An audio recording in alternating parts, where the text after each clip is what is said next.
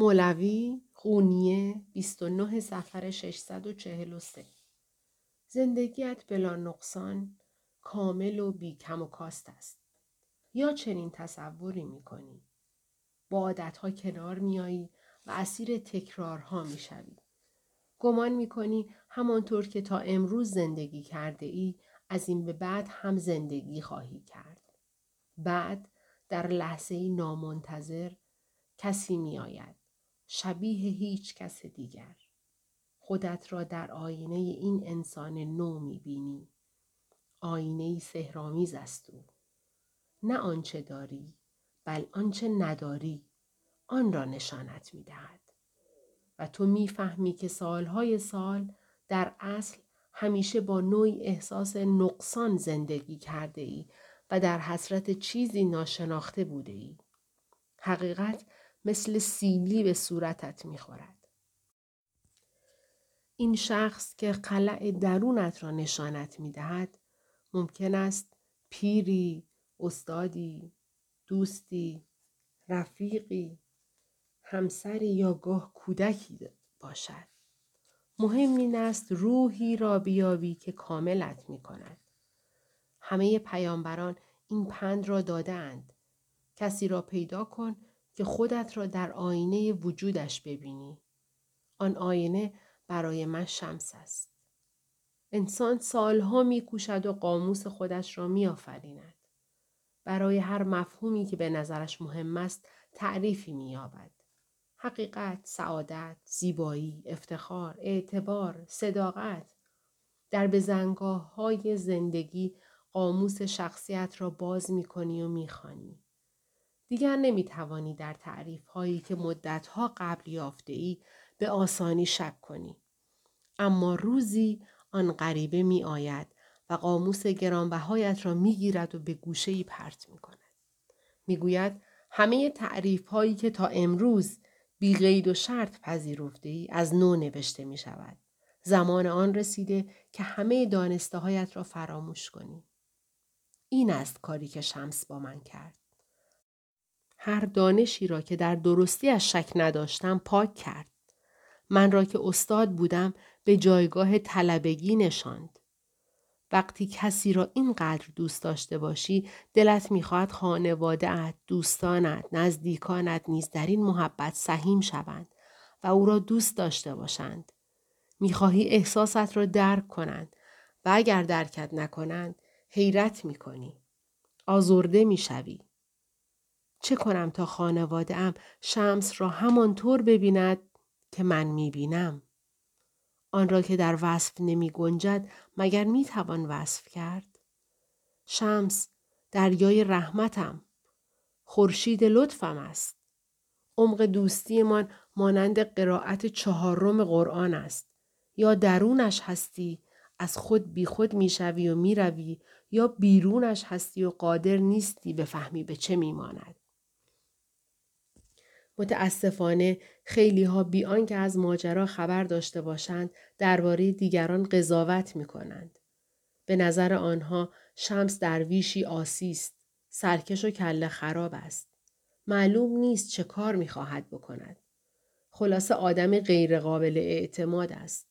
آدمهایی که به دروغ و دوز و کلک عادت کرده اند تا به تحمل زبان تند و لحجه سریح شمس را ندارند. جایی که دیگران ریاکارانه ادب را رعایت می کنند، شمس لجوجانه پتهشان را روی آب می ریزد. هر حرفی داشته باشد تو روی آدم می گوید. ندیدم پشت سر کسی حرف بزند.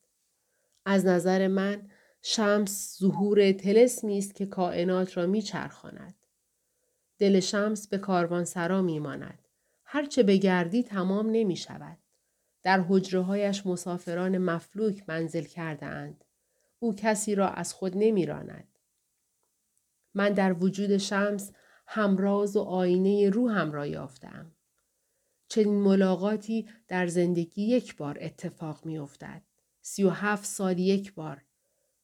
همه می‌پرسند چرا شمس را اینقدر دوست دارم؟ چطور می توانم جواب بدهم؟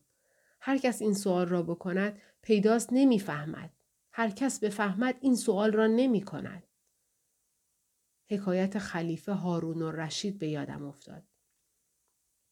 خلیفه که شنیده بود مجنون لیلی را دیوانوار دوست دارد کنجکاو شده بود بداند لیلی چگونه دختری است با خود می گفت لیلی حتما زن بسیار زیبایی است که مجنون را اینطور مست و دیوانه کرده لابد از دیگر زنان بسی زیباتر و جذابتر است رفته رفته کنجکاویش بیشتر می شود و می خواهد یک بار هم که شده لیلی را به چشم خود ببیند. سرانجام لیلی را میابند و به قصر خلیفه میآورند. در آنجا لباسی زیبا به تنش می کنند، بزکش می کنند و به حضور خلیفه می آورندش. اما همین که لیلی روبنده اش را کنار می‌زند خلیفه هارون و رشید سرخورده می شود. گمان مبرید که لیلی زشت بوده یا عیب و ایرادی داشته یا اینکه پیر بوده اما راستش جذابیت فوقلاده ای نداشته. او هم مثل بیشمار زن دیگر موجودی فانی بوده با نقصانهای خودش. خلیفه سرخوردگیش را پنهان نمی کند. لیلی لیلی که می‌گویند این است کجای این مجنون را خاطرخواه خودش کرده زنی معمولی است با زنهای دیگر چه فرقی دارد لیلی این را که میشنود میخندد و در جواب می‌گوید بله من لیلیم اما تو مجنون نیستی. باید مرا با چشم مجنون هم می‌دیدی. خیال نکن طور دیگری به رازی که عشق مینامندش می‌توانی برسی. خیلی خوب. چیزی را که خلیفه هارون و رشید نمی‌تواند درک کند خانواده ام، دوستانم، طلبه هایم می درک کنند؟ چطور می توانم شمس را برای کسانی توصیف کنم که قادر نیستند ببینند او چه انسان خاصی است؟ چه باید بکنم تا بفهمند برای دیدن شمس تبریزی لازم است با چشم مجنون نگاه کنند نه با چشمی که از قبل داوری خود را کردهاند.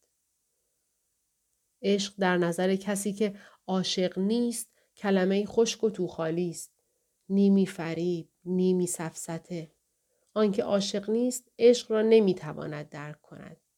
آنکه عاشق است نمی‌تواند وصف کند. در این صورت در جایی که کلمه ها توان ندارند عشق را مگر می‌توان در قالب سخن ریخت؟